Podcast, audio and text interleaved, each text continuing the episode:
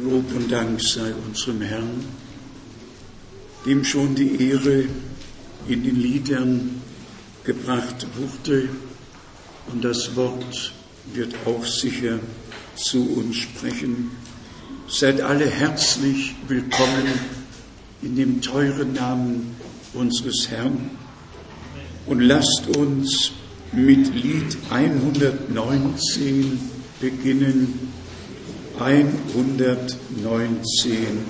Regen des Siegens soll fallen.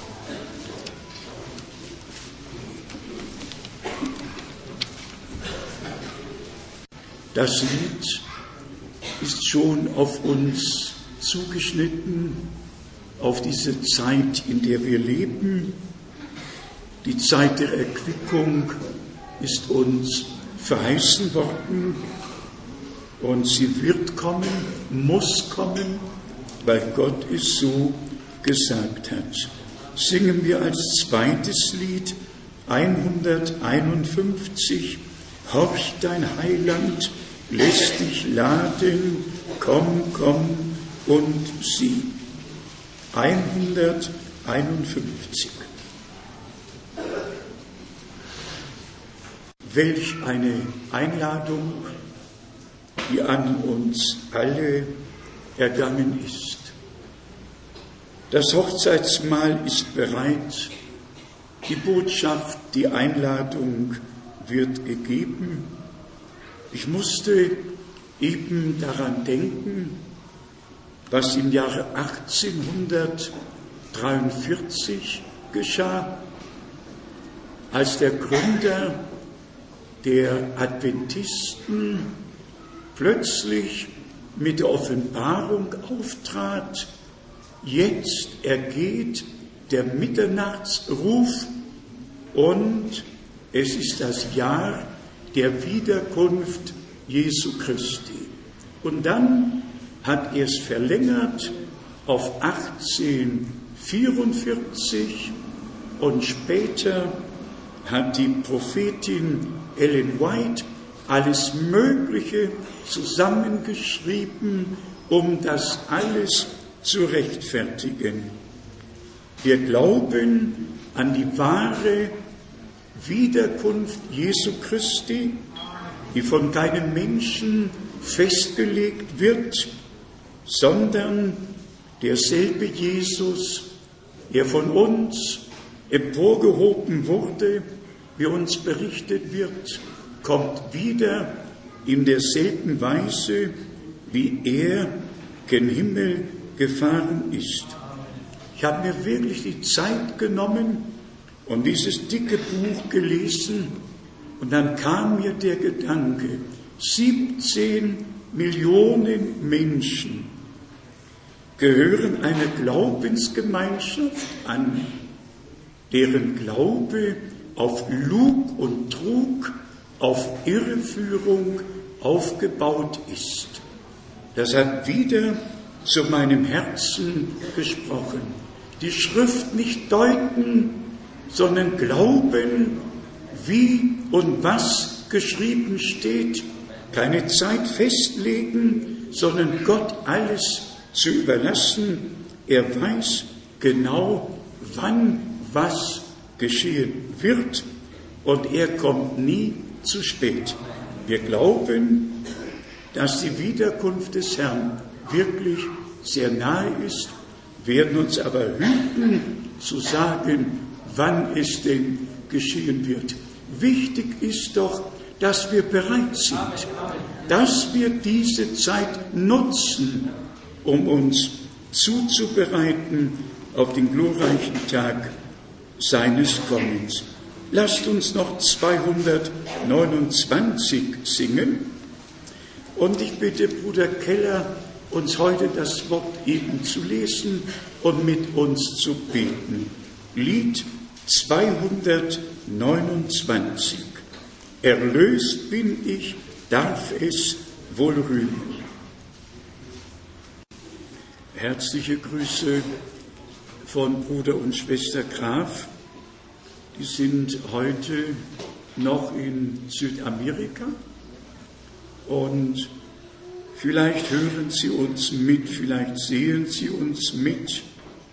Wir sind in der Liebe Gottes verbunden, danken dem Herrn, dass noch Gnadenzeit ist, dass wir die göttliche Botschaft noch tragen dürfen, auch innerhalb Europas tragen dürfen. Wir hatten herrliche Versammlungen am vergangenen Wochenende in Newcastle in England, etwa 300 Kilometer nördlich von London. Wir sind einfach immer überwältigt von dem, was Gott tut. Nie kehrt das Wort leer zurück, sondern richtet aus, wozu es gesandt wurde.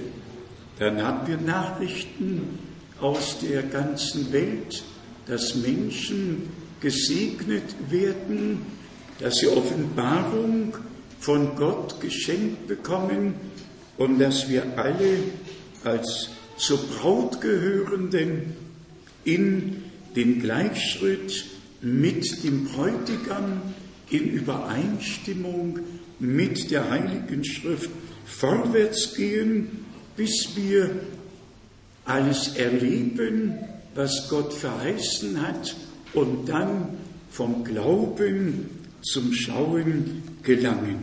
Wir haben alle mitgelesen im Psalm 123, ja, mit großer Sehnsucht, mit innigem Verlangen schauen wir auf zum Herrn. Und wenn schon die Magd zu ihrer Herrin aufschaut, um zu wissen, was getan werden soll, wie soll es dann mit uns sein? Nur er weiß, was getan werden soll. Nur er gibt Aufträge. Nur er sagt, was geschehen soll.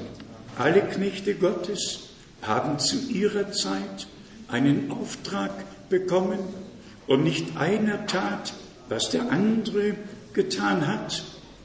Noah hatte seinen Auftrag, Abraham seinen, Mose seinen, die Propheten hatten alle ihren Auftrag, sogar die Apostel haben unterschiedliche Dienste gehabt, haben in ihren Briefen unterschiedliche Themen behandelt, alle wie Gott sie bestimmt und gesetzt hatte, um der Gesamtgemeinde zu dienen. Und wir sind in der Tat am Ende der Gnadenzeit angekommen. Das muss nicht noch betont werden. Das sehen gläubig und ungläubig, das sieht die ganze Welt, dass es so nicht weitergehen kann, nicht weitergehen wird. Es ist keine Lösung, weder in der Politik noch Wirtschaft noch in der Religion. Und wer die neuesten Nachrichten aus dem Vatikan gelesen hat, der Papst möchte Verhandlungen führen, und zwar über Jerusalem.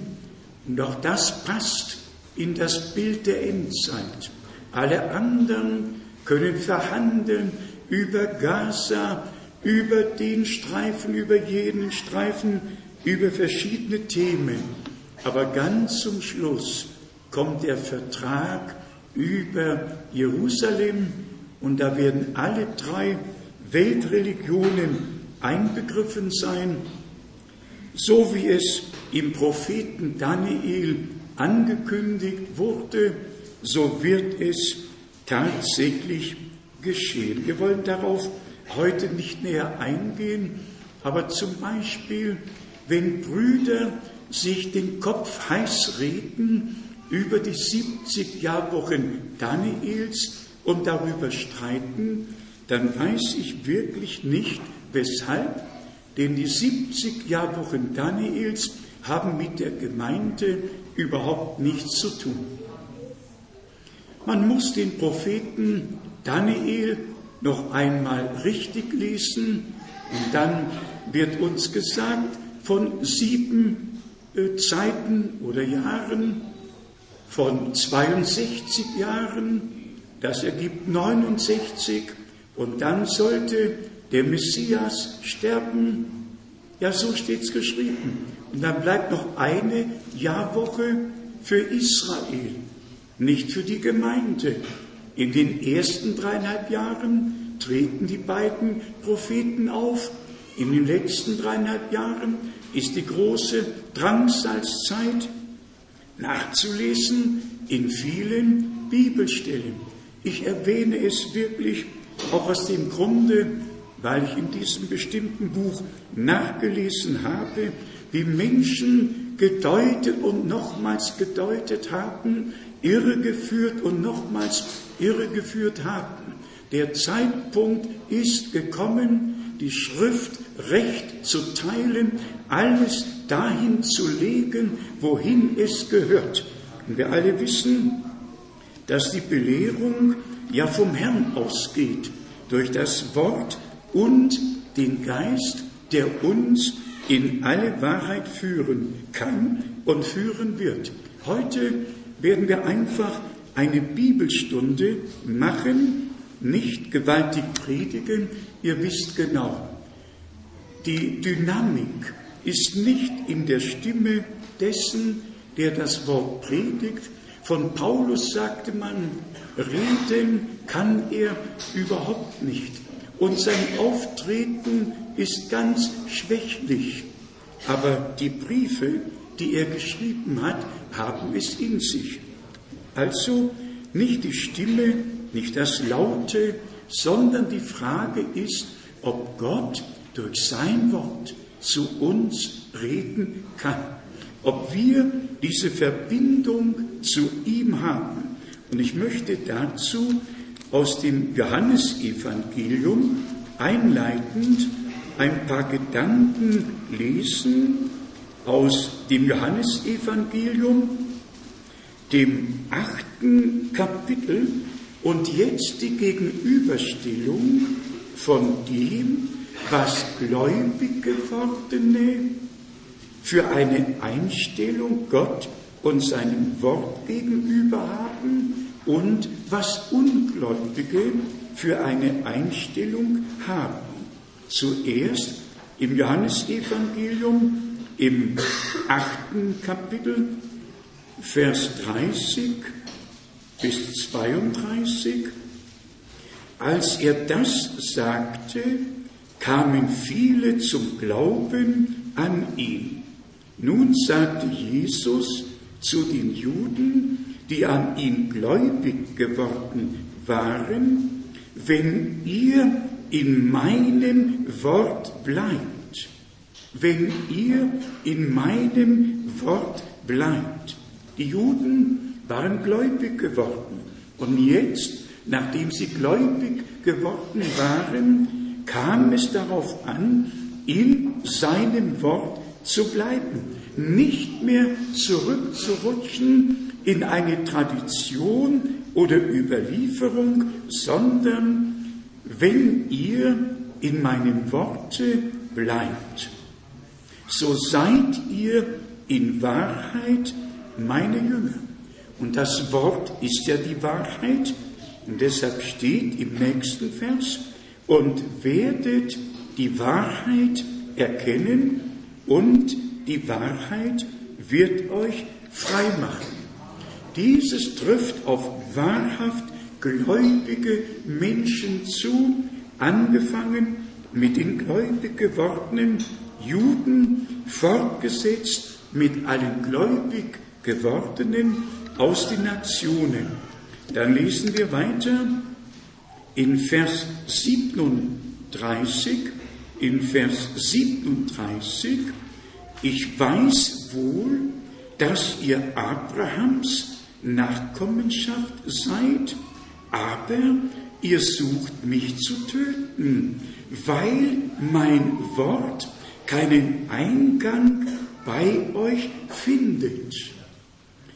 Religiös können Lehrer sein, können Schriftgelehrte und Pharisäer sein, berufen sich die Nachkommenschaft Abrahams zu sein.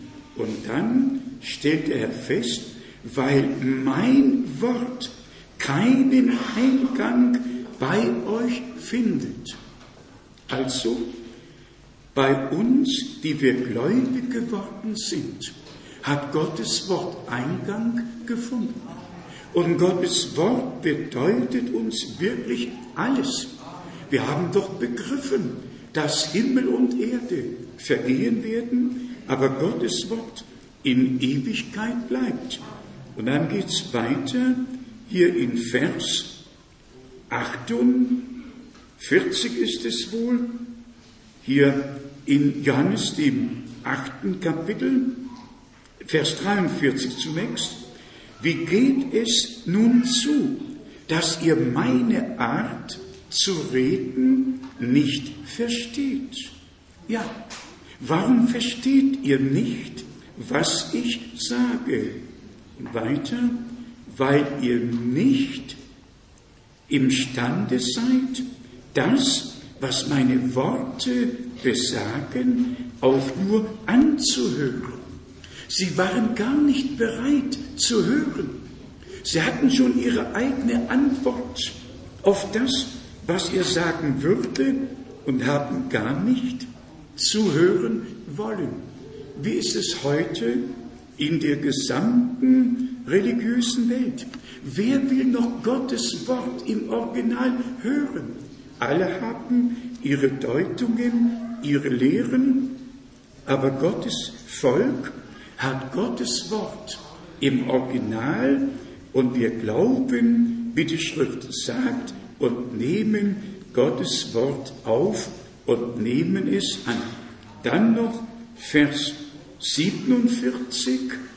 Wer aus Gott ist, hört die Worte Gottes. Deshalb hört ihr sie nicht, weil ihr nicht aus Gott seid. Einerseits Same Abrahams, andererseits ihr hört nicht die Worte Gottes. Ich rede zu euch und ihr nehmt nicht auf, was ich sage. Brüder und Schwestern, hier müssen und dürfen wir uns prüfen. Wo stehen wir? Wo ordnet Gott uns ein? Haben wir Widerstand, wenn Gottes Wort an uns ergeht?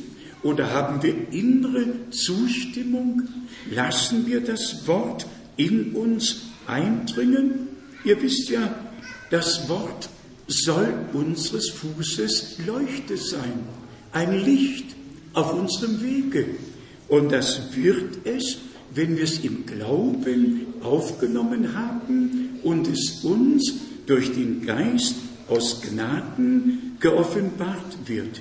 Wir alle wissen, dass es jetzt wirklich darauf ankommt, dass die Brautgemeinde eine Wortbraut wird, dass sich nichts an Überlieferung, an Deutungen einschleicht, sondern dass wir tatsächlich vom Worte und vom Geiste Gottes durchdrungen werden, bis wir als Söhne Gottes offenbar werden, worauf ja die ganze Schöpfung mit Sehnsucht wartet.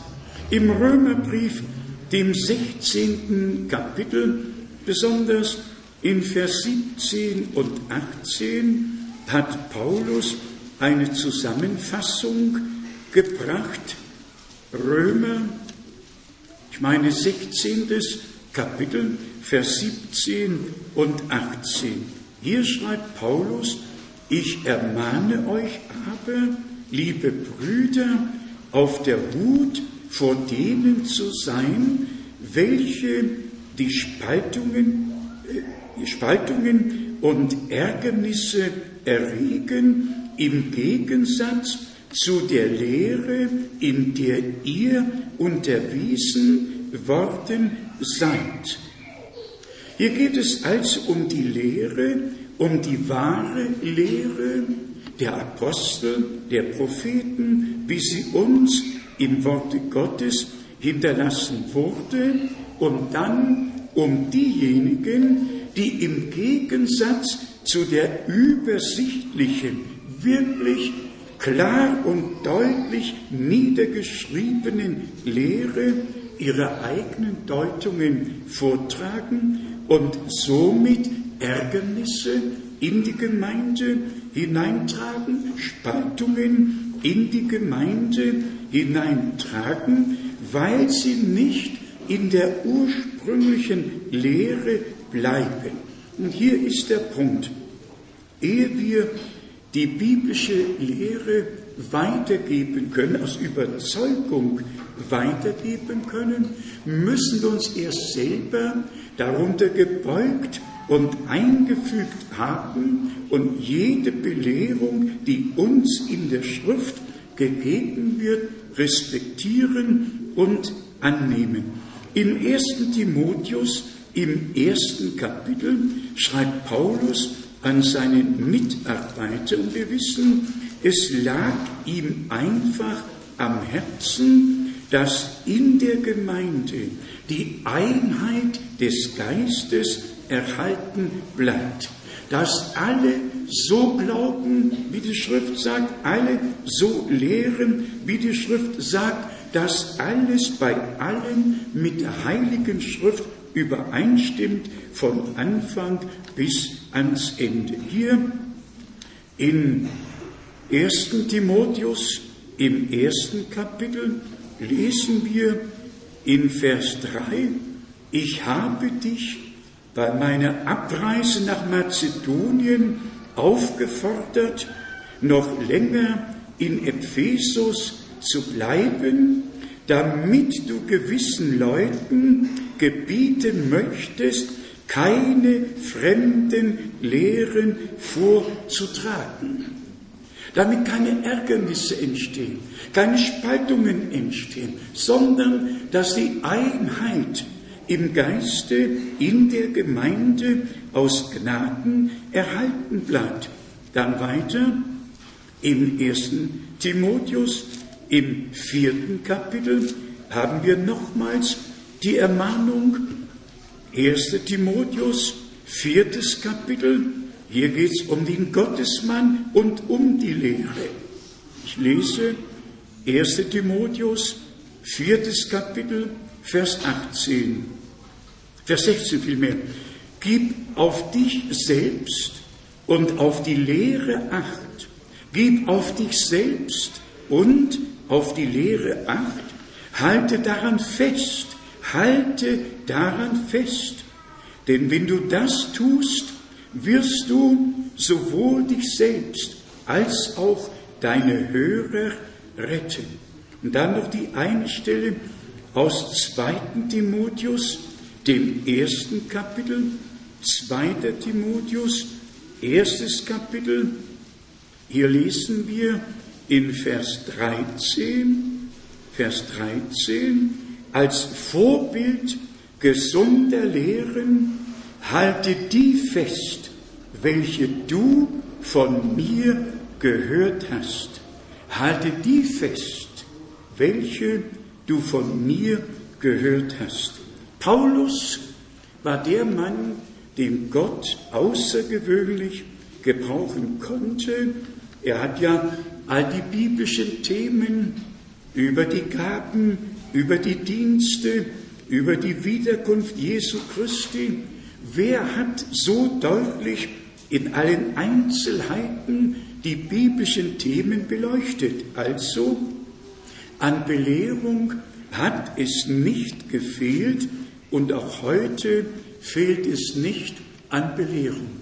Der Apostel Paulus war sogar so aufrichtig und so ehrlich, dass er der Gemeinde gesagt hat, wann er etwas sagt und wann der Herr es sagt. Nur die Beispiele aus dem Römerbrief, dem 14. Kapitel. Und da, wo es um Speis und Trank geht, da brauchen wir wirklich keine göttliche Weisung. Das kann jeder handhaben, wie er es gerade möchte. Das ganze Kapitel Römer 14 handelt davon, ich lese nur den ersten Vers als Einleitung, auf den im Glauben Schwachen nimmt Rücksicht, ohne über Gewissensbedenken zu streiten.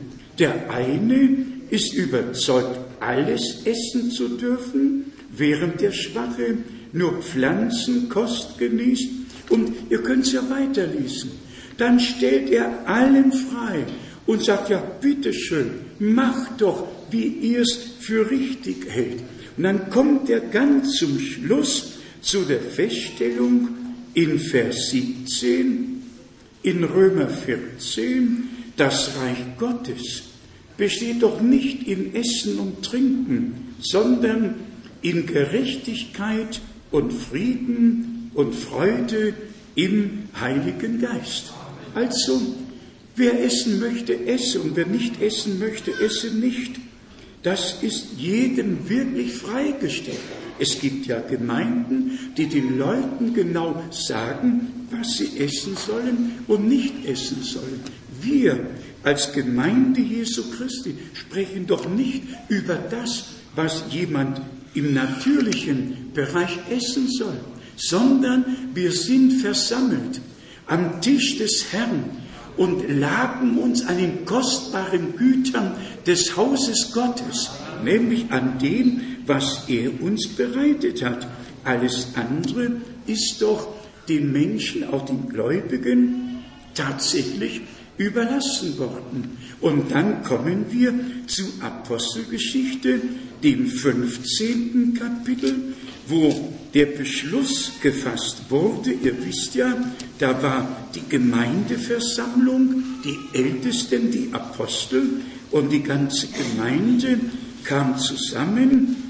Da fand eine Diskussion statt und ganz zum Schluss wird uns dann in Apostelgeschichte, dem 15. Kapitel, in Vers 29 oder schon 28 und 29 gesagt, es ist nämlich des Heiligen Geistes und unser Beschluss des Heiligen Geistes und unser Beschluss, euch keine weitere Last aufzubürden als folgende Stücke, die unerlässlich sind, dass ihr euch vom Götzenopferfleisch, vom Blutgenuss, vom Fleisch erstickter Tiere und von der Unzucht fernhaltet.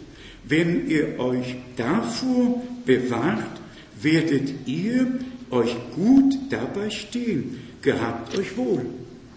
Eine Zusammenfassung und eine Weisung für die gläubig gewordenen, worauf sie zu achten haben. Alles andere war in ihr Ermessen gestellt.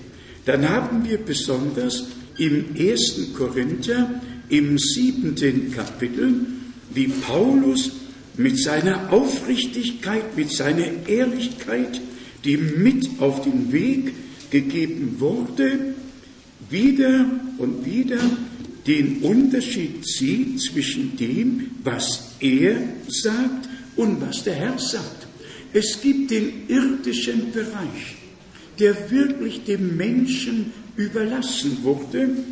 Ihr wisst ja, das Kapitel handelt ja von besonders vom Heiraten und Nicht-Heiraten, Bleiben, wie Paulus war. Und er beschreibt ja hier das ganze Thema vom ersten bis zum letzten Vers. Nur ein Thema hier direkt auf die Anfragen in euren Briefe. Aber äh, der Mann tut gut, wenn er keine Frau berührt und so weiter und so weiter. Dann kommt er zu Vers 8 und schreibt, den Unverheirateten aber und den Witwen sage ich, sage ich, ich Paulus, nicht so spricht der Herr, sondern sage ich Paulus. Ich lese noch einmal, den Unverheirateten Aber und den Witwen sage ich, sie tun gut, wenn sie bleiben, wie auch ich bin. Können sie aber nicht enthaltsam leben, so mögen sie heiraten, denn in der Ehe leben ist besser als entflammt zu sein. Ist doch ein guter Rat. Der leuchtet uns allen ein. Dafür braucht man keine besondere Offenbarung. Das muss jeder für sich persönlich vor Gott entscheiden. Wer allein bleiben möchte, bleibe allein. Ich wurde gestern gefragt, was denn mit den Frauen ist, die ihre Männer nicht befragen können. Nicht? 1. Korinther 14. Ja, ich sagte, das ist sehr einfach. Sie hatten ja keinen Mann, den sie befragen könnten, weil sie ledig geblieben sind. Auch ein Vorteil. Ihr braucht euch dann eben nur nach dem Wort zu richten und braucht eure Männer gar nicht zu fragen. Aber wenn ihr verheiratet seid, dann schon, dann schon. Dann ist der Mann nämlich das Haupt der Frau, wie Christus das Haupt der Gemeinde ist. Es gibt tatsächlich eine Schöpfungsordnung, die auch eingehalten werden muss. Aber kommen wir schnell zu dem einen Punkt weiter und dann gehen wir zu anderen Themen über. Hier im ersten Korinther, im siebenten Kapitel, steht dann weiter von Vers 10, den Verheirateten aber gebiete ich, nein, nicht ich, sondern der Herr. Jetzt spricht nicht Paulus, jetzt spricht der Herr und gibt durch Paulus die Weisung, dass eine Frau sich von ihrem Manne nicht scheiden oder trennen soll, ist das gleiche Wort, ist das absolut gleiche Wort. Und dann steht weiter, hat sie sich aber doch geschieden oder getrennt, so soll sie unverheiratet bleiben oder sich mit ihrem Mann wieder versöhnen und ebenso soll der Mann seine Frau nicht entlassen. Er geht also von dem, was er zu sagen hat, zu dem über, was Gott gesagt hat, was Gott geboten hat.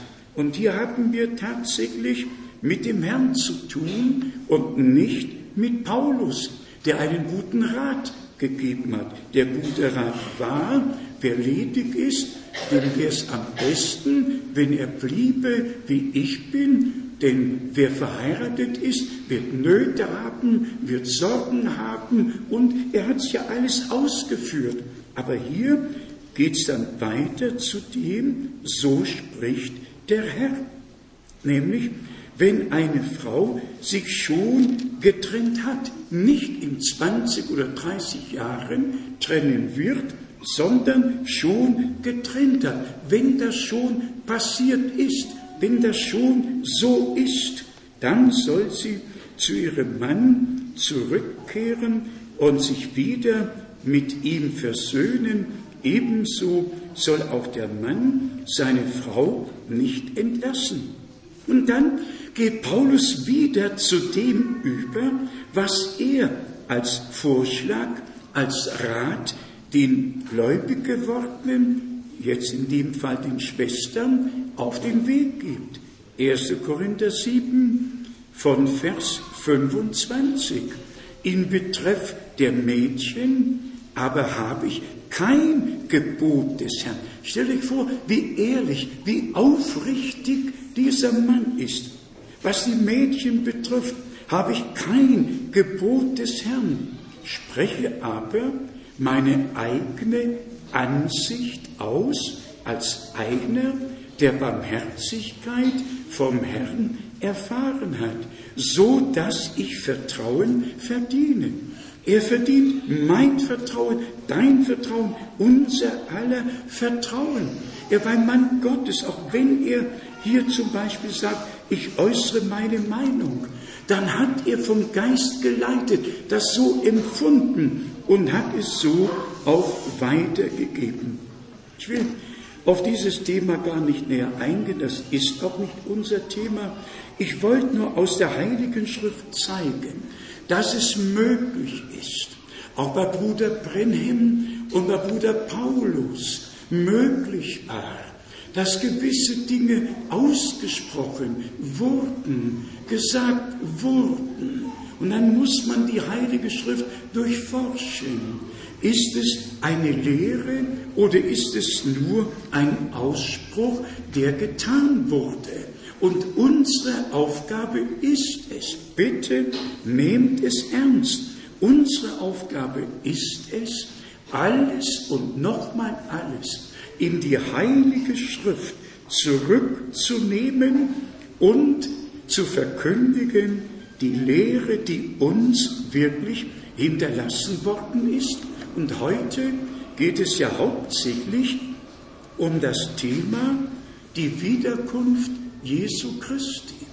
Wir haben weltweit dasselbe Thema, die Wiederkunft Jesu Christi und die Erfüllung der biblischen Prophetie in unserer Zeit. Aber gerade zu diesem Thema, was die Wiederkunft Jesu Christi betrifft, hat unser Herr im Matthäusevangelium im 24. Kapitel direkt die Mahnung ausgesprochen, lasst euch nicht irreführen. Das hat er nicht beim Abendmahl gesagt oder bei der Fußwaschung gesagt oder bei einem anderen Thema, sondern bei dem Thema über die Wiederkunft Jesu Christi hat er deutlichst ausgesprochen, lasst euch nicht irreführen. Hier steht es geschrieben. Ich lese Matthäus 24 lesen wir von Vers 3. Als er sich dann auf dem Ölberg niedergesetzt hatte, traten die Jünger, als sie für sich allein waren, an ihn mit der Bitte heran, sage uns doch, wann wird dies geschehen? Und welches ist das Zeichen deiner Wiederkunft und der Vollendung der Weltzeit? Das war die brennende Frage. Und direkt darauf antwortete Jesus ihnen, seht euch vor, dass niemand euch irreführe, dass niemand euch irreführe. Bei dem Thema über die Wiederkunft Jesu Christi geht es richtig los. Und sogar innerhalb der Botschaft. Wenn ihr wüsstet, wie viele glauben, dass der Herr schon gekommen ist, wie viele glauben, dass die Entrückung stattgefunden hat, wie viele glauben, dass die Auferstehung stattgefunden hat, wie viele glauben, dass wir schon im tausendjährigen Reich sind. Es ist erschreckend.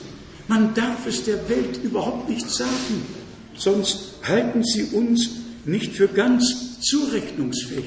So viele verschiedene Lehren sind aus missverstandenen Erklärungen, die Bruder Brennim gemacht hat. Die Erklärungen sind richtig, die sind richtig, sind aber missverstanden worden und sind aus dem Zusammenhang genommen worden. Und darin besteht eben die große Not. Die einen nennen es die sieben Donneroffenbarung. Die haben die Offenbarung des siebenten Siegels. All die verschiedenen Richtungen sind entstanden innerhalb der Botschaft.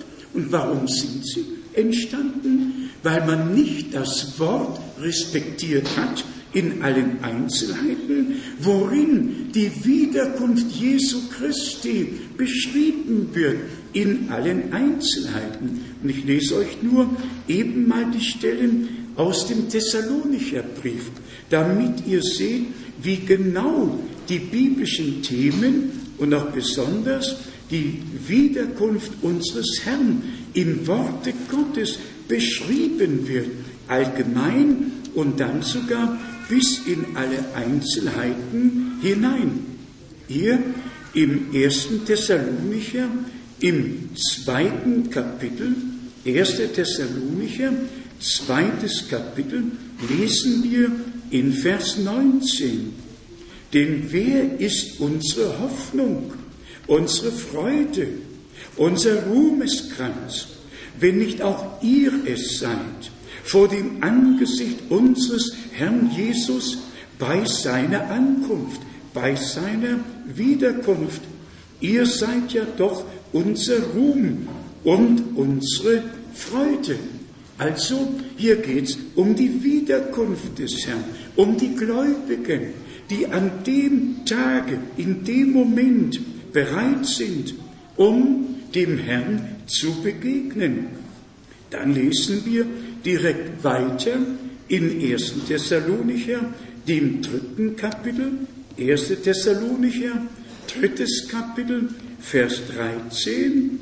Ja, er mache eure Herzen fest, damit sie vor unserem Gott und Vater tadellos in Heiligkeit seien, wenn unser Herr Jesus mit allen seinen Heiligen kommt. Wenn er mit all seinen Heiligen kommt. Und dann der Übergang zum vierten Kapitel, wo in Einzelheiten beschrieben wird, was geschehen wird bei der Wiederkunft des Herrn. Und da müssen wir die Betonung wirklich darauf legen, dass es hier im Thessalonicher im vierten Kapitel nicht im Vergleich zu Matthäus 25 steht. In Matthäus 25 sind die Lebenden angesprochen, die zu der Zeit vor der Wiederkunft des Herrn, vor dem Kommen des Bräutigams auf Erden sind, die die göttliche Botschaft hören und ihre Lampen reinigen und mit Öl füllen und einfach beten, dass sie bereit sind, denn so steht es im zehnten Vers geschrieben, die bereit waren, gingen ein zum Hochzeitsmahl und die Tür ward verschlossen. Aber in Matthäus 25 wird nichts von Auferweckung der Toten gesagt. Und das ist der Unterschied zur ersten Thessalonicher, dem vierten Kapitel. Hier geht es dreimal hintereinander um die Entschlafenen. 1. Thessalonicher, viertes Kapitel und zwar von Vers 13. Wir wollen euch aber, liebe Brüder, über die Entschlafenen, hier geht es um die Entschlafenen, um die in Christo Entschlafenen, nicht im Unklaren lassen, damit ihr nicht betrübt seid, wie die anderen, die keine Hoffnung haben. Und dann geht es ja immer weiter um die Entschlafenen, um die Entschlafenen, die Gott durch Christus mit sich führen wird. Und dann die in Christo Entschlafenen werden zuerst auferstehen, wenn der Herr selbst herabkommt mit dem gebietenden Zuruf. Und dann werden wir, die wir, die wir leben, verwandelt werden und gemeinsam dem Herrn entgegengerückt in der Luft. Das ist noch vor uns. Aber hier haben wir die ganz klare Weisung, was wirklich geschehen wird bei der Wiederkunft Jesu Christi, unseres Herrn, nämlich, dass die in Christus Entschlafenen, die zur Brautgemeinde gehören, aus all den Zeitaltern hindurch, denn in jedem Zeitalter gab es Überwinder. In jedem Zeitalter endet die Botschaft, wer da überwindet, der wird dies alles ererben. Aber alle, die vor uns gegangen sind, warten im Paradies bis zur Vollendung. Gemeinsam werden wir den Herrn schauen. Als Bruder Brenhem ins Paradies versetzt wurde, sagte er, ich möchte Jesum gerne sehen. Hatte all die Seligen gesehen, die weiß gekleidete Schar gesehen, Brüder und Schwestern gesehen, alle waren jung, alle wollten ihn umarmen und alle sagten, oh, wie freuen wir uns, dass du, geliebter Bruder, jetzt auch hier bist. Ja, er war dort, er hat alles miterlebt und dann sagte der Engel, der ihn begleitete, Jesus, kannst du jetzt nicht sehen. Den werden wir gemeinsam schauen, wenn die Braut die Entrückung erlebt und die Vollendung sein wird. So hat es Bruder Brennim gesehen und so ist es biblisch. Aus allen Gemeindezeitaltern werden die zur Braut gehörenden, vollendeten, gerechten auferstehen. Das ist die erste Auferstehung. Und deshalb steht geschrieben, selig und heilig ist, wer an der ersten Auferstehung Anteil hat. Über diese hat der zweite Tod keine Macht. Dann gehen auch andere Schriftworte in Erfüllung. Jesaja 25, Vers 8, dass er den Tod für immer vernichten wird. Lesen wir es getrost. Jesaja 25, hier steht in Jesaja 25, Vers 8, den Tod wird er auf ewig verschwinden lassen.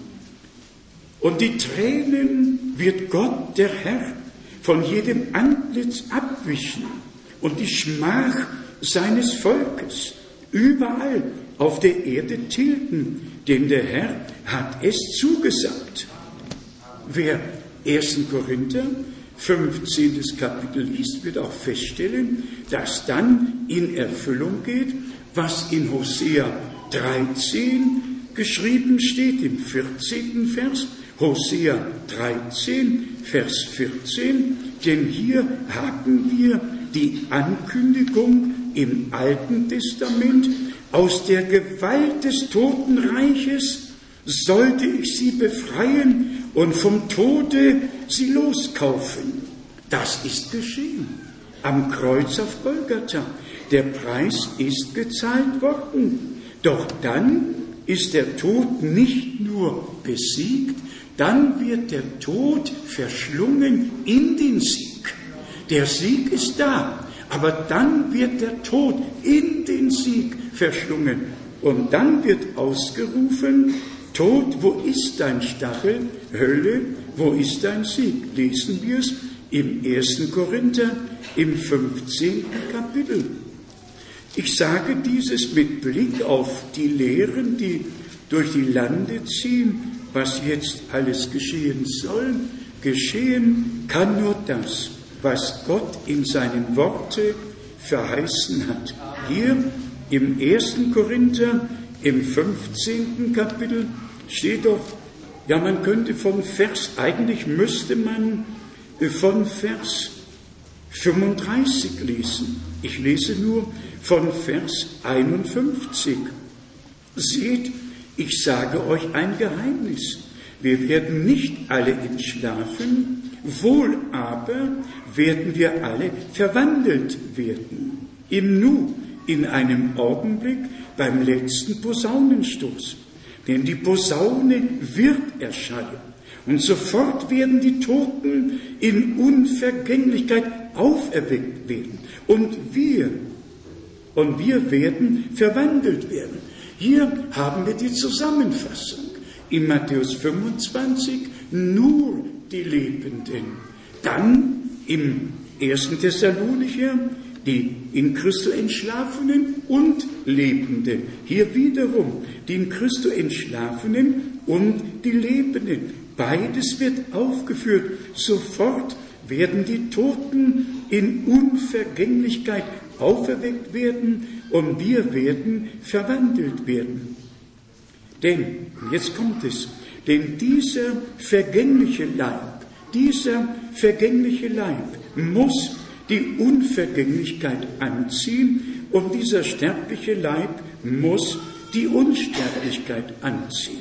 Und wenn das geschieht, dann geht der nächste Vers in Erfüllung, Vers 54, wenn aber dieser vergängliche Leib die Unvergänglichkeit angezogen hat und dieser sterbliche Leib die Unsterblichkeit, dann wird sich das Wort erfüllen, das geschrieben steht nämlich in Jesaja 25, 8 und in Hosea 13, Vers 14. Also keine Deutung, ich habe es hier ja gesagt, in Chambersburg, Virginia, als dieser geliebte Bruder, der auch in den Versammlungen Bruder Brennims war.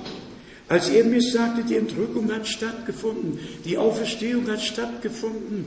Und immer wieder, der Prophet hat gesagt, der Prophet hat gesagt, seine Lehre ist oder war, dass die Gräber die toten Denominationen waren. Und wir sind aus den Denominationen hervorgekommen. Und so sind also die Gräber geöffnet.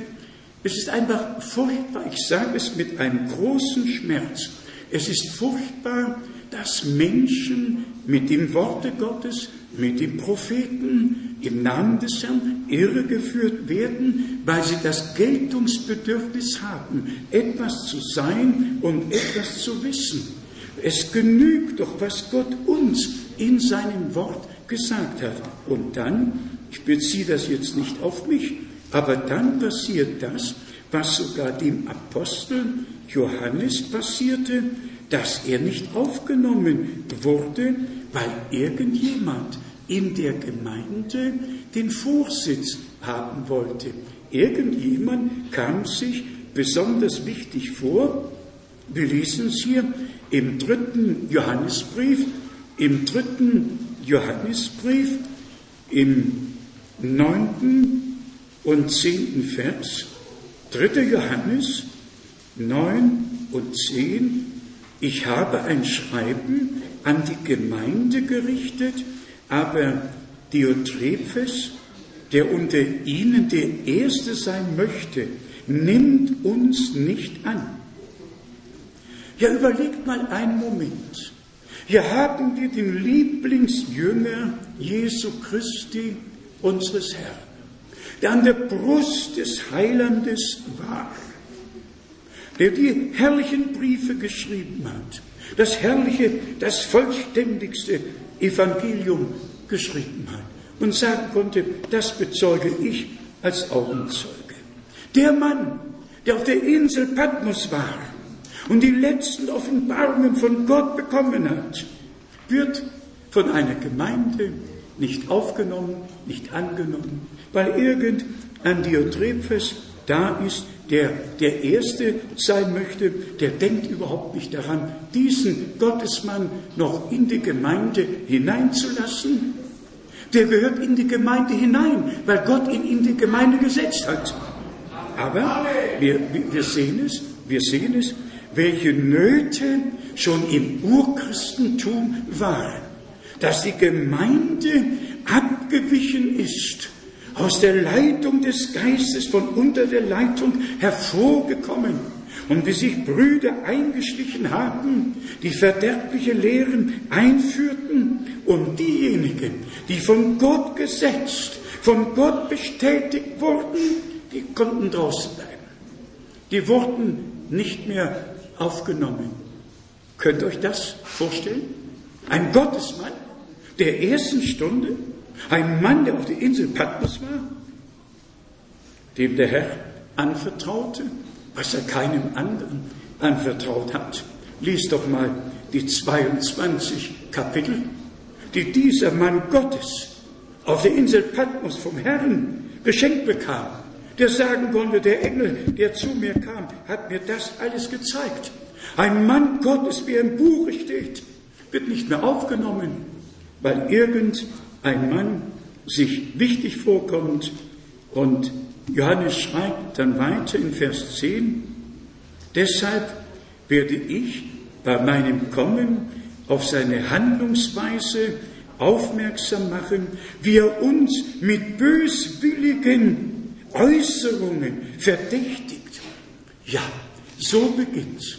Mit böswilligen Äußerungen verdächtigt ich werde ihn aufmerksam machen, wenn ich komme und weitersteht und ihn, ja die, die boshaften Äußerungen aufmerksam machen, wie er uns mit diesen Äußerungen verdächtigt und damit noch nicht zufrieden für seine Person keinen Bruder gastlich bei sich aufnimmt und die welche dazu bereit sind, daran hindert und sie aus der Gemeinde hinausstößt. Ja, das hört euch an. Das führe man sich vor Augen. Der größte Gottesmann jener Zeit, unvergleichbar mit allen anderen, von Gott begnadigt, zu einem größten Auftrag bestimmt, der die Heilsgeschichte in der Gesamtheit wiedergibt und dann nicht aufgenommen und diejenigen, die mit ihm verbunden waren, sind auch nicht aufgenommen worden. Und ja, wie wir es hier gelesen haben, welche dazu bereit sind, daran gehindert und sie aus der Gemeinde ausgestoßen. Wie weit können Brüder gehen, wenn sie vom Worte abweichen, wenn der Geist der Lüge und des Truges von ihnen Besitz nimmt? Dann, dann das eigene Ich und dann die Verdächtigungen über einen wahren Knecht Gottes, alle üble Nachrede, alles Mögliche, was es nur geben kann, damit die Menschen von dem Dienst, den Gott wirklich gesetzt hat, abgehalten werden. So war es schon damals und so ist es heute auch. Ich beziehe das nicht auf mich, das habe ich nicht nötig. Heute erfüllt sich genauso, wie unser Herr es damals gesagt hat, wer aus Gott ist, der höret Gottes Wort. Der hört keine Geschichten, keine Deutung, keine Auslegung. Und auch das habe ich oft genug gesagt. Jede Deutung, jede Erklärung ist mir tatsächlich ein Gräuel. Ich kann es nicht ertragen. Ich kann es einfach nicht ertragen und ich werde mich dafür nicht entschuldigen. Wenn zum Beispiel ein Bruder in seiner Schrift äh, darlegt, was mit Micha, dem fünften Kapitel, sein soll, wo die Rede tatsächlich von der Geburt unseres Herrn ist und das, was mit Israel geschehen wird und gar keine Verbindung zur neutestamentlichen Gemeinde hat. Hier im Micha, dem fünften Kapitel. Hier steht doch geschrieben, du aber Bethlehem, Ephrat, bist zwar klein, als dass du zu den Gaustätten Judas gehörtest, aber aus dir wird mir der hervorgehen, den Israel Herrscher sein soll, und dessen Herkunft der Vergangenheit und den Tagen der Urzeit angehört. Dann geht ja, geht's ja weiter. Darum wird er sie preisgeben bis zu der Zeit, wo sie die gebären soll. Das war Maria. Sie hat geboren, bis die, die gebären sollen. Jesus Christus ist in Bethlehem geboren. Die Schrift hat sich schon erfüllt. Und dann, was das Ende betrifft, lesen wir von Vers 4 und folgender Art wird der Friede sein, wenn Assyrien in unser Land einrückt und unser Gebiet betritt, hat doch nichts mit der Gemeinde zu tun. Syrien betritt doch nicht die Schweiz oder die Bundesrepublik, sondern das Land Israel. Was habe ich damit zu tun? Das ist doch eine Verheißung, die auf Israel und die Umgebung Bezug nimmt.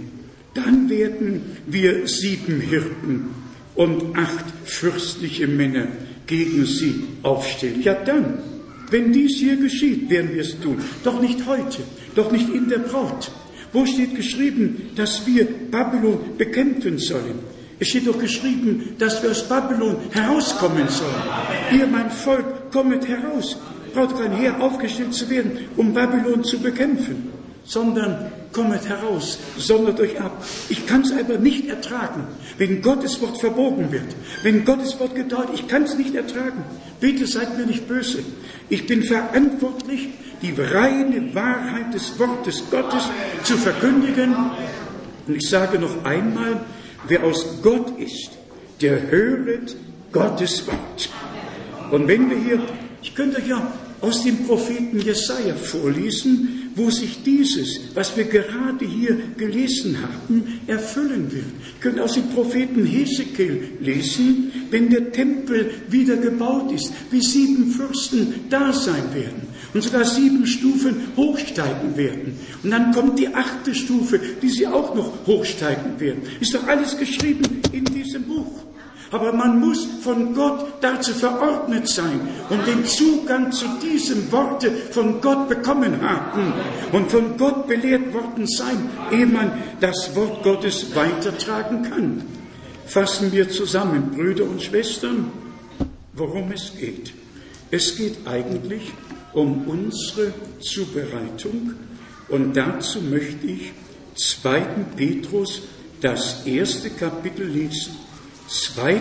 Petrus, das erste Kapitel. Ihr wisst ja, dass gerade Petrus, was die Wiederkunft Jesu Christi betraf, hatte er ein Wort des Herrn, ein Wort des Herrn. Was das Abendmahl betraf, ein Wort des Herrn. Ich habe es vom Herrn empfangen, wie ich es euch überliefert habe in 1. Thessalonicher 4, das sagen wir euch aufgrund des Wortes des Herrn. Man muss einfach wissen, hier ist das, so spricht der Herr. Und genauso, vielleicht lese ich das zuerst, im zweiten Petrus, dem ersten Kapitel von Vers 16, ehe wir dann auf den ersten Teil zurückkommen. Denn wir sind nicht klug ersonnenen Fabeln nachgegangen, als wir euch die Macht und Wiederkunft unseres Herrn Jesus Christus verkündigten, sondern wir sind Augenzeugen seiner wunderbaren Herrlichkeit gewesen. Also nicht klug ersonnen Fabeln, wenn es um die Wiederkunft und Macht Jesu Christi geht, sondern dem Worte dem Worte folgen. Was sagt die Schrift? Was sagt die Schrift? Und das ist wichtig. Uns, geliebte Brüder und Schwestern, werte Freunde, die wir das Hochzeitsmahl des Lammes feiern möchten, mit Abraham, Isaac und Jakob zusammen sein möchten, lasst uns aus 2. Petrus dem ersten Kapitel von Vers 3 lesen und jedes Wort zu Herzen nehmen. Seine göttliche Kraft hat uns ja doch alles, was zum Leben und zu Gottseligkeit erforderlich ist, durch die Erkenntnis dessen geschenkt, der uns durch die ihm eigene Herrlichkeit und Tugend berufen hat. Seine göttliche Kraft hat uns doch alles gegeben. Wie viele ihn aber aufnahmen, denen gab er Macht, Kinder Gottes zu werden. Mit unserer Macht ist nichts getan, wir sind gar bald verloren. Aber die Macht Gottes, in dem Moment, wo wir glauben, kommt die Kraft Gottes über uns und das Wort vom Kreuz wird uns zur Gotteskraft. Seine göttliche Kraft hat uns ja doch alles, was zum Leben und zur Gottseligkeit erforderlich ist, durch die Erkenntnis dessen geschenkt, der uns durch die ihm eigene Herrlichkeit und Tugend berufen hat. Das ist eine göttliche Tatsache. Das wird nicht erst geschehen, das ist schon geschehen. Alles, was Gott tun konnte, hat er getan. Gott war in Christo, er hat die Welt mit sich versöhnt. Ich weiß nicht, wo ich das vor kurzem gesagt habe, mag euch in der Schweiz nicht so ganz äh, geläufig sein, aber wir haben ja eine Wiedervereinigung erlebt. Ich habe das jetzt in einer Berlin-Predigt, da habe ich ja immer 30 Minuten an jedem Samstag, darf ich dort am lokalen Fernsehen sprechen. Vielleicht habe ich es hier schon erzählt. In jedem Fall kam mir urplötzlich der Gedanke der Wiedervereinigung Gottes mit der Menschheit. Der Wiedervereinigung Gottes mit der Menschheit. Die Scheidewand, so lesen wir, wurde weggenommen. Der Schuldbrief wurde zerrissen. Wir haben es äußerlich alle miterlebt. Ich sage ganz ehrlich, ich weine nicht oft, aber am 9. November 1989 habe ich geweint, als ich sah, wie das Brandenburger Tor geöffnet wurde, wie der Stacheldraht runtergerissen wurde, wie die Mauer fiel. Das war einfach ergreifend. Brüder und Schwestern, Gott war in Christus. Die Mauer ist gefallen, die Scheidewand ist weg, der Schuldbrief zerrissen, die Wiedervereinigung Gottes mit der Menschheit hat stattgefunden am Kreuz auf Golgatha. Nehmt diese Erlösung, die Versöhnung, die Verbindung mit Gott im Glauben an. Hier haben wir es gesagt bekommen, alles, was wir benötigen für unser geistliches Leben, ist uns aus Gnaden von Gott geschenkt worden. Und jetzt geht es aber um den inneren Aufbau des geistlichen Menschen, des wiedergeborenen Menschen. Von Vers 4.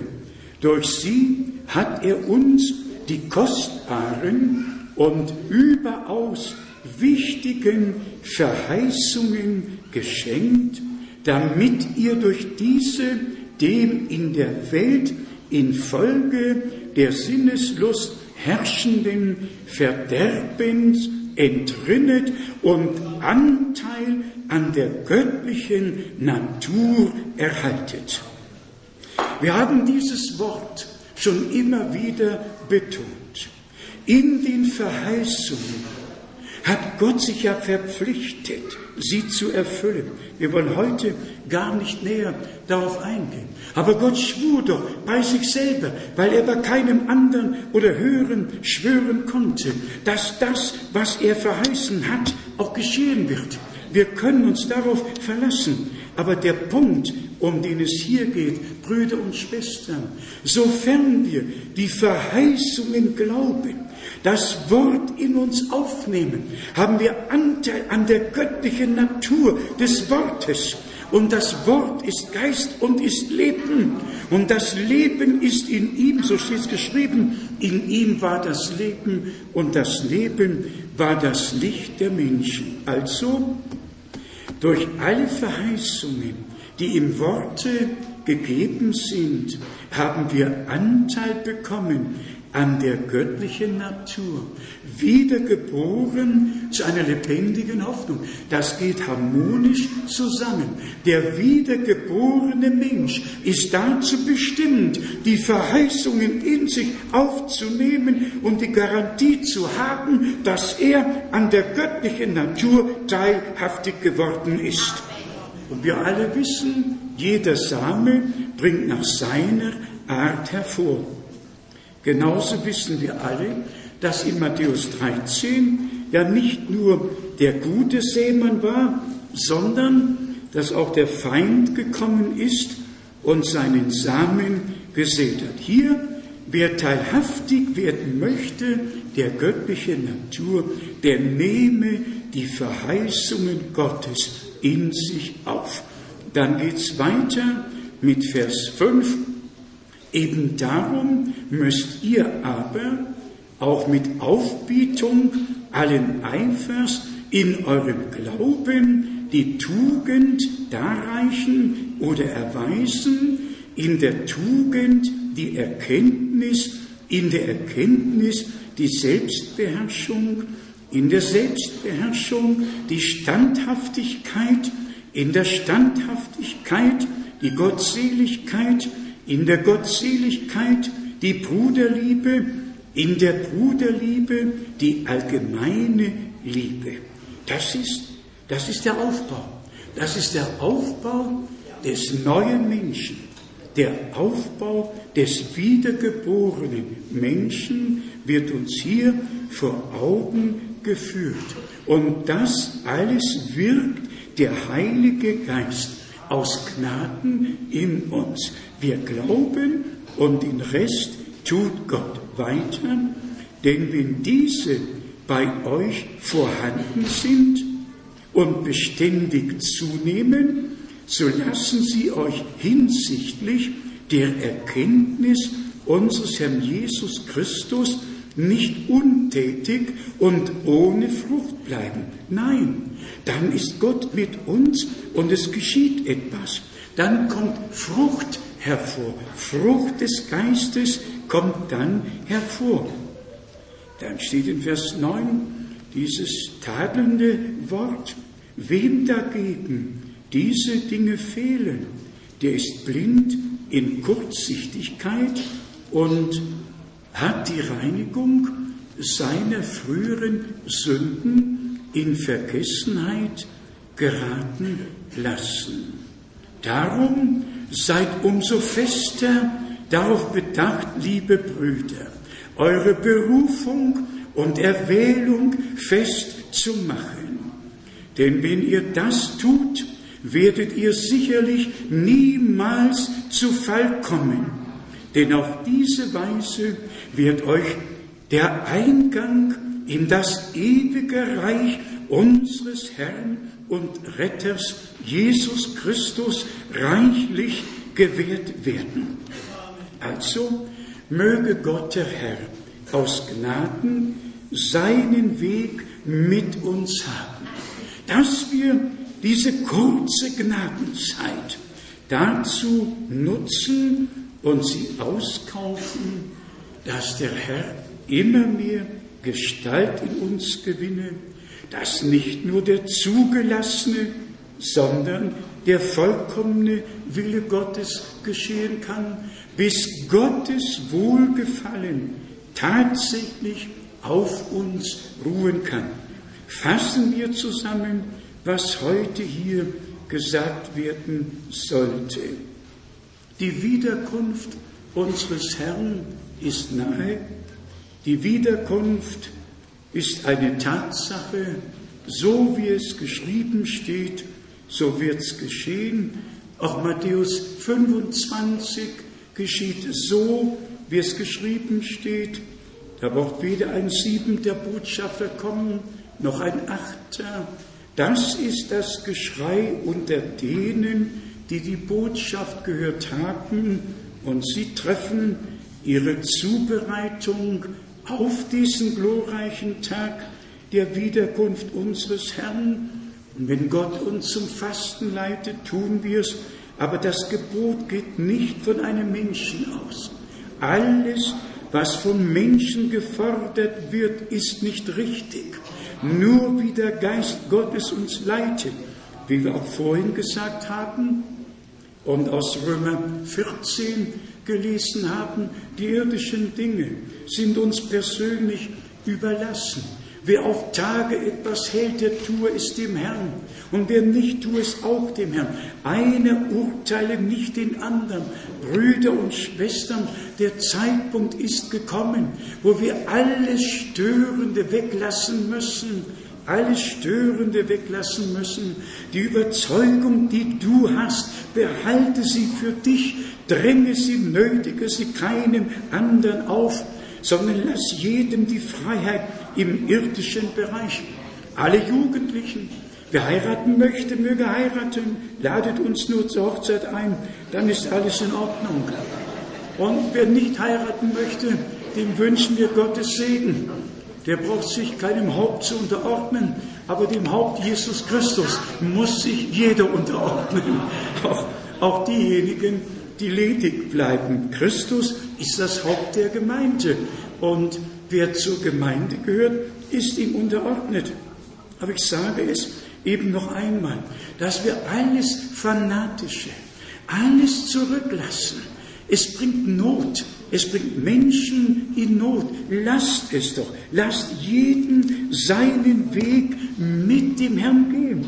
Und wir beten füreinander und ihr werdet sehen, wenn keiner mehr den anderen richtet, kein Urteil mehr abgibt. Ach, der Bruder geht noch zum Sport oder der Bruder macht dies so. Hört doch auf damit. Hört mit allem auf. Was nicht dazu beiträgt, die Einheit im Geiste zu haben. Manchmal können irdische Kleinigkeiten dazu Anlass geben, dass es sich auf den geistlichen Bereich überträgt. Und schon ist die Missstimmung in der Gemeinde da. Nein, bitte nicht. Das Reich Gottes besteht nicht in Essen und Trinken, sondern in Friede und Freude im Heiligen Geist. Lasst jedem die Freiheit, wie Gott sie uns aus Gnaden geschenkt hat. Und keiner urteile den anderen, sondern alle mögen zusehen, wie wir vor dem Herrn stehen oder ob wir so, wie es gerade ist, vor ihm bestehen können. Denn darauf kommt es an, dass jeder mit Gott wandelt und jeder seinen Weg mit dem Herrn findet. Und wenn, dann lasst uns einander Handreichung tun. Einfach behilflich sein, nicht mit Tadel, sondern mit Ermutigung, mit Aufbau. Jeder Dienst, den Gott in die Gemeinde gesetzt hat, ist immer zur Auferbauung der Gemeinde, nie zur Zerstörung, nie zur Teilung. Jeder Dienst, den Gott geschenkt hat, ist wohltuend, ist wohltuend, selbst wenn Gott uns in seinem Worte oder durch sein Wort tadelt. Das ist einfach wohltuend. Gott meint es doch gut mit uns, aber nicht du, den Bruder. Überlasse ihm Gott. Er wird mit ihm zurechtkommen, wie mit dir, so mit allen Brüdern und mit allen Schwestern. Und dann geht das Wort in Erfüllung. Nehmt einander an, wie Gott euch in Christus angenommen hat. Keine beurteile mehr den anderen, sondern wir alle stellen uns dem Herrn zur Verfügung und möchten den geistlichen Aufbau die göttliche Natur soll offenbar werden und um auf Diotrephes noch einmal zurückzukommen, niemand soll sich erheben, niemand soll urteilen, niemand soll die Tür zumachen. Von Gott gesandte Männer haben die Aufgabe, haben die Pflicht, das Wort zu tragen und wie wir es auch gelesen haben, die Vornehmen denen passt es manchmal nicht, aber alle, die aus Gott sind, hören Gottes Wort, nehmen auf, nehmen an und danken dem Herrn, dass er es so geführt hat. Ich sage abschließend aus Überzeugung vor Gott, dem Herrn, gemäß dem, was die Bibel lehrt. Bruder Brenhem war der verheißene Prophet, der auftreten musste, gemäß der Verheißung, ehe der große und schreckliche Tag des Herrn kommt, der in Flammen aufgehen wird, wo Sonne den Schein verlieren und der Mond sich in Blut verwandeln wird. Ehe dieser Tag kommt, hat Gott uns, hat Gott der Gemeinde noch eine Zeitspanne gegeben seit dem Heimgang Bruder Brennims dass die Herausrufung und die Zubereitung aus Gnaden geschehen kann. Ob wir das Mitternachtsruf nennen, ob wir es Weckruf nennen, was immer wir für eine Bezeichnung wählen mögen. Es ist Gottes Reden, es ist Gottes letzter Ruf, der an die Gemeinde ergeht. Lasst uns annehmen und Gott von Herzen dafür danken, bis wir alle zur Einheit des Glaubens und der Erkenntnis des Sohnes Gottes gelangen. Keine Sonderlehren, Sonderoffenbarungen, sondern einfach Glauben, wie die Schrift sagt, und der Herr wird seinen Weg mit uns bis zu Ende gehen, bis wir vom Glauben zum Schauen kommen. Ihm, dem treuen Herrn, sei doch Dank der sich so viel Mühe mit uns Menschen macht. Denk doch an dich, ich denke an mich. Wie viel Mühe hat Gott mit uns? Wie viel Mühe hat Gott mit uns? Bis er uns da hinbekommt, wo wir hingehören, bis die Atmosphäre in der Gesamtgemeinde so ist, dass Gott sich wohlfühlt und das übernatürliche, mächtige Wirken Gottes einsetzen kann. Er hat verheißen, wir glauben die Verheißungen, haben Anteil an der göttlichen Natur bekommen. Und alles, was Gott zugesagt hat, das hält er gewiss. Er spricht durch den Propheten Jesaja, mein Ratschluss soll zustande kommen, was ich mir vorgenommen habe, das führe ich aus.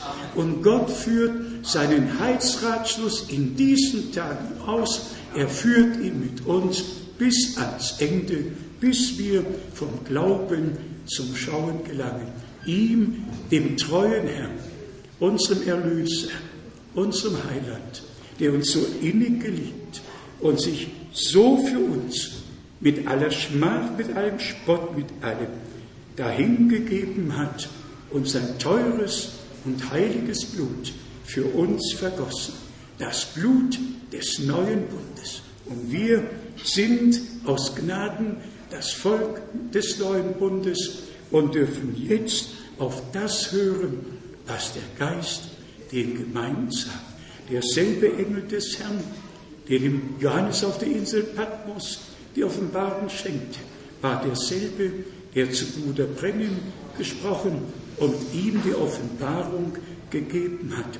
Brüder und Schwestern, wir leben in biblischen Zeiten. Gott hat biblische Dienste gegeben, so wie er es in seinen Worten verheißt hat. Wohl dem Menschen, der das erkennt, wohl dem Menschen, der es sieht und dann Anteil an dem bekommt, was Gott gegenwärtig tut. Ihm, dem ewig treuen Gott, sei der Lobpreis jetzt und in alle Ewigkeit.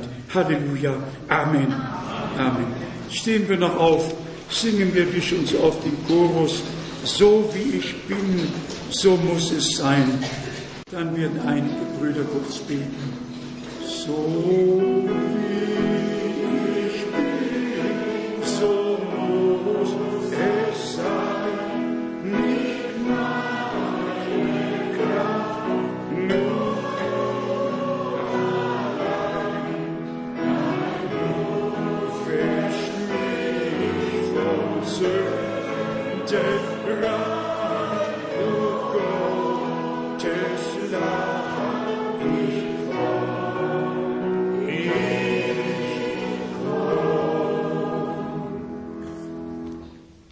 während wir die Häupter geneigt halten. Lasst mich fragen, wer ist bereit, den ganzen Weg mit dem Herrn zu gehen, jedes Wort zu glauben, jede Verheißung aufzunehmen, an der göttlichen Natur teilzuhaben, dass wir nicht unsere Gedanken einbringen müssen, sondern die Gedanken Gottes, wie er sie in seinem Wort zum Ausdruck gebracht hat. Er sagte ja, meine Gedanken sind nicht eure Gedanken und meine Wege sind nicht eure Wege, aber jetzt münden unsere Wege in die Wege Gottes. Jetzt haben wir alle eigenen Wege, alle eigenen Lehren, alle eigene Erkenntnis hinter uns zurückgelassen und glauben einzig und allein, wie die Schrift es gesagt hat. Brüder und Schwestern, lasst es mich noch einmal betonen. Die letzte Botschaft ist dem verheißenen Propheten anvertraut worden. Gott hat den Boten genommen, die Botschaft ist uns geblieben. Ich kann nichts dafür, es war nicht meine Entscheidung, es war Gottes Entscheidung, dass diese Botschaft nach dem Heimgang Bruder Brenhims nach Europa und dann in die ganze Welt gekommen ist, aus Gnaden. Es ist der letzte Ruf es ist die Herausrufung aus allem, was nicht mit Gott und Gottes Wort übereinstimmt, ein zurückgebracht werden zur Lehre der Apostel, zurück zum Anfang, zum Ursprung, zum Wort und allem, was uns der Herr in seinem Wort verheißen hat. Nehmt es auf, nehmt es an, denn dadurch bezeugt ihr, dass Gott wahrhaftig ist und dass er durch sein Wort zu uns spricht und es uns durch den Heiligen Geist offenbart, der in alle Wahrheit führt. Und das geschieht mit denen, die das glauben, was Gottes Wort sagt und was der Herr uns verheißen hat. Wir leben in den abschließenden Tagen vor der Wiederkunft Jesu Christi.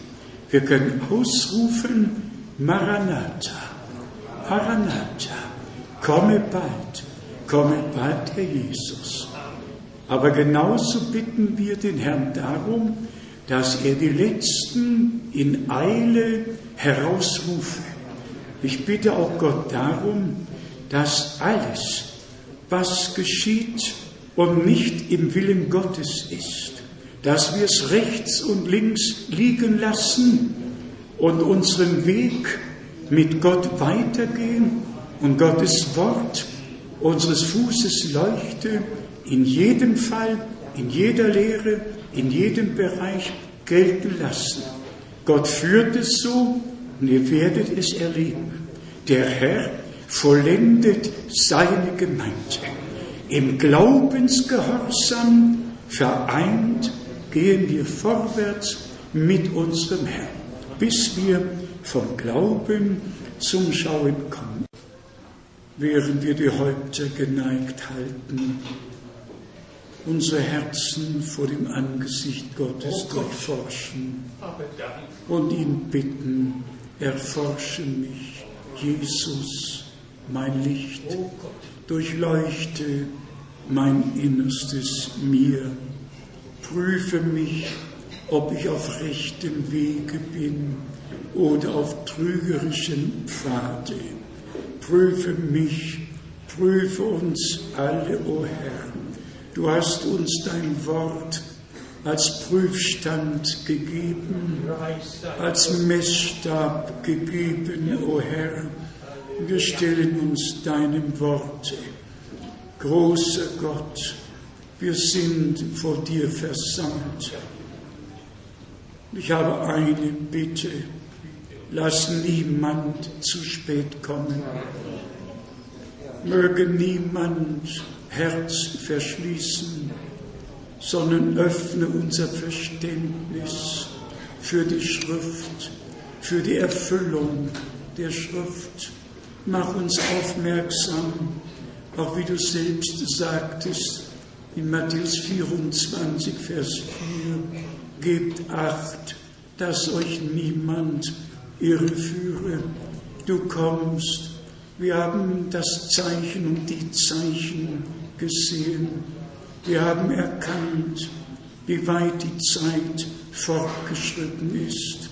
Ein Blick nach Jerusalem, ein Blick zum Nahen Osten führt uns vor Augen, wie weit politisch alles vorgedrungen und vorgerückt ist. Ein Blick auf den Zusammenschluss aller Kirchen und Religionen. Geliebter Herr, wohin wir schauen, wir sehen Erfüllung der biblischen Prophetie. Und nun dürfen wir die Herausrufung weltweit miterleben. Und ich bitte dich, geliebter Herr, wache du über der herausgerufenen Gemeinde, die du durch dein Blut erkauft hast. Wache du, o oh Herr, dass keine Unterbrechung kommt, dass du, o oh Herr, deinen Weg mit der herausgerufenen Gemeinde bis ans Ende gehen kannst, bis wir vom Glauben zum Schauen kommen und gemeinsam die Vollendung erleben. Ich danke dir geliebter Herr, dass du es so geführt hast, dass wir direkten Anteil an der Verkündigung der letzten Botschaft des ewig gültigen Evangeliums haben dürfen und dass alle Völker und Sprachen aus Gnaden erreicht werden. Du offenbarst dich in Einfachheit, du redest zu uns in einer Weise, dass wir es verstehen können. Denn du sagst noch heute, euch ist es gegeben, die Geheimnisse des Reiches Gottes zu wissen. Und so danken wir dir, dass du als der Auferstandene mit uns gehst, mit uns sprichst und uns das Wort vom ersten bis zum letzten Kapitel offenbarst und dein Geist führt in alle Wahrheit. Er lässt uns sogar das zukünftige Wissen, wie du es im Johannesevangelium, dem 16. Kapitel, gesagt hast. Geliebter Herr, wir dürfen das alles miterleben. Und nun haben wir hier eine besondere Fürbitte, die wir dir bringen für unsere teure Schwester Fries. Wir bitten in deinem Namen, gemäß deinem Wort, berühre unsere Schwester, berühre das Blut.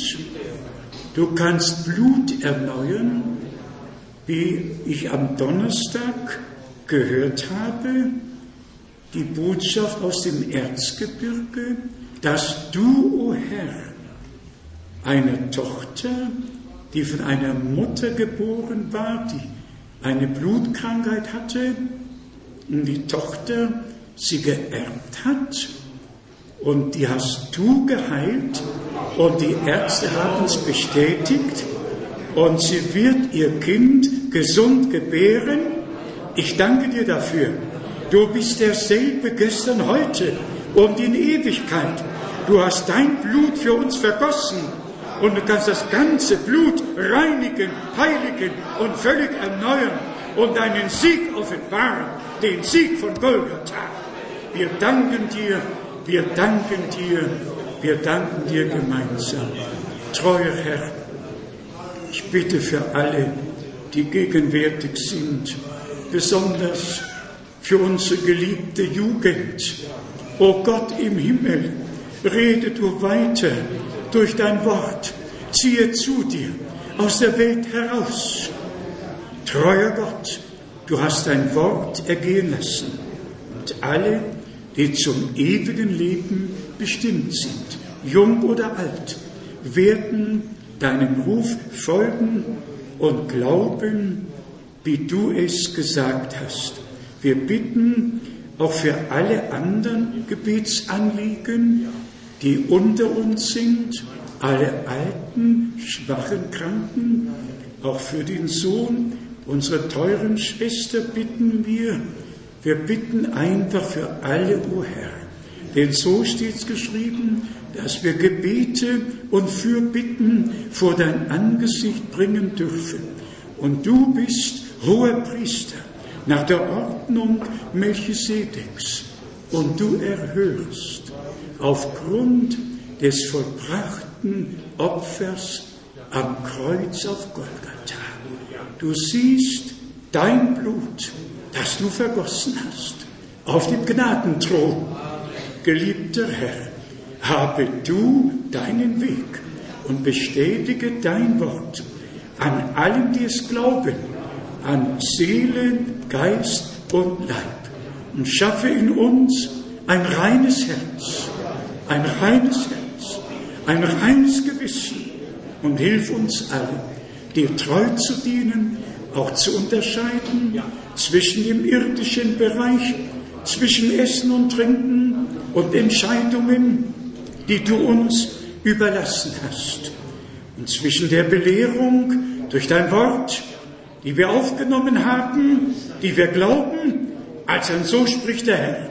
Großer Gott, wie treu und gnädig bist du. Anbetung und Ehre sei dir dargebracht, jetzt und in alle Ewigkeit. In Jesu heiligem Namen. Halleluja. Amen. Amen. Amen. Ihr mögt euch setzen. Ja, das kann ich noch schnell zur Ehre des Herrn in wenigen Sätzen sagen. Der Anruf kam am Donnerstag. Eine Schwester ist in Erwartung eines Kindes und die Ärzte haben ihr tatsächlich das Ende vorausgesagt. Mit ihrem Blut, das schon ihre Mutter hatte und das sie überhaupt nicht gebären kann, geschweige, dass ein gesundes Kind kommen kann. Und siehe da, Gott der Herr, Gott der Herr hat in einem Augenblick geheilt. Der eine Arzt sagte noch, bitte, ich kann die Verantwortung für Sie nicht übernehmen, das ist nicht mein Fall, gehen Sie zu einem, einem Facharzt. Ja, und beim Facharzt angekommen ist nur noch festgestellt worden, dass alles mit dem Blut und mit der Schwangerschaft in Ordnung ist und dass sie ihres Weges froh gehen kann. Alle haben angerufen, die Mutter war am Telefon, der werdende Papa war am Telefon, die werdende Mutti war am Telefon und alle haben Gott gedankt für das Wunder der Heilung, das er getan hat. Doch dem Herrn sei Dank. Wenn noch nicht Massenheilungen, aber einer hier, einer da und das wird noch mehr werden und wird mehr werden, bis wir es erfüllt sind. Gott ist treu. Wer sagt ein Lied, das wir singen? Bitte? Lied Nummer sieben. Ja, das ist wirklich eines der gewaltigsten Lieder. Du hast Großes an uns hier getan. Halleluja. Halleluja. Wir werden ihn sehen, wie er ist und in sein Bild verwandelt sein. Ich habe vermutet, Bruder Tati aus Brüssel heute hier zu sehen, habe ihn noch nicht gesehen. Ist er hier? Ist Bruder Tati? Ja, der hat sich heute sehr, sehr klein gemacht. Gott segne dich in unserer Mitte.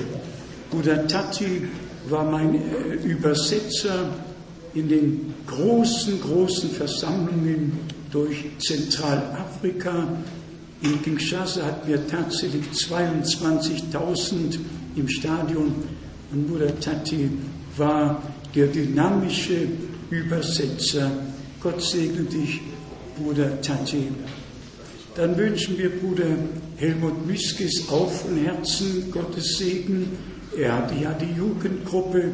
Darf ich fragen, wie viele Jugendliche sind heute hier, die in Losburg waren? Hebt doch kurz die Hand. Ja, schaut euch an. Schaut euch die Jugendlichen an, die in Losburg waren und alle gesegnet wurden. Dann wünschen wir all unseren Brüdern, die das Wort tragen, von Herzen Gottes Segen.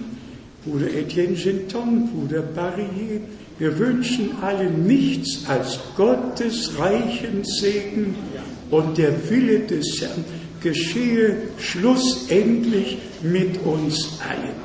Und wenn irgendjemand ein wenig abrutscht, dann werden wir ihn mit Liebe und Gnade und Geduld wieder zurückführen mit Gottes Hilfe, ohne ein Urteil abzugeben. Die Liebe Gottes verbindet, verbindet, verbindet. Die geht über alle Erkenntnis hinaus. Die Liebe Gottes bleibt ewig. Also bleiben wir in der Liebe, bleiben wir in der Liebe. Irgendwo habe ich in einer Brüderversammlung gesagt, verletzet mir die Bruderliebe nicht. Verletzt mir die Bruderliebe nicht. In der Bruderliebe kommt dann die allgemeine Liebe. Und alles wird aufhören, aber die Liebe bleibt ewig, denn Gott ist Liebe. Gott ist Liebe. Gelobt und gepriesen sei der Herr. Seid ihr nicht dankbar für die Klarheit seines Wortes? Dass Paulus sogar vom Geist geleitet wurde zu sagen, das ist doch der irdische Bereich. Jeder möge essen, was ihm gerade schmeckt und gut tut und trinken, was ihm bekommt. Und dann der Geistliche, das sage ich euch als ein Wort. Oh, Dank sei Gott. Dank sei Gott für dieses Wort. Dank sei Gott für die Bibel. Halleluja sei gepriesen. Singen wir es noch. Halleluja sei gepriesen.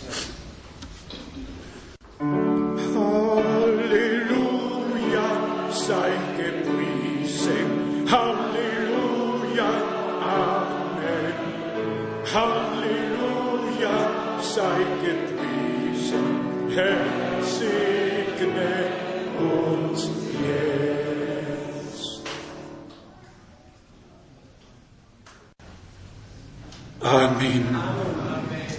Amen. Gedenkt auch meiner in euren Gebeten.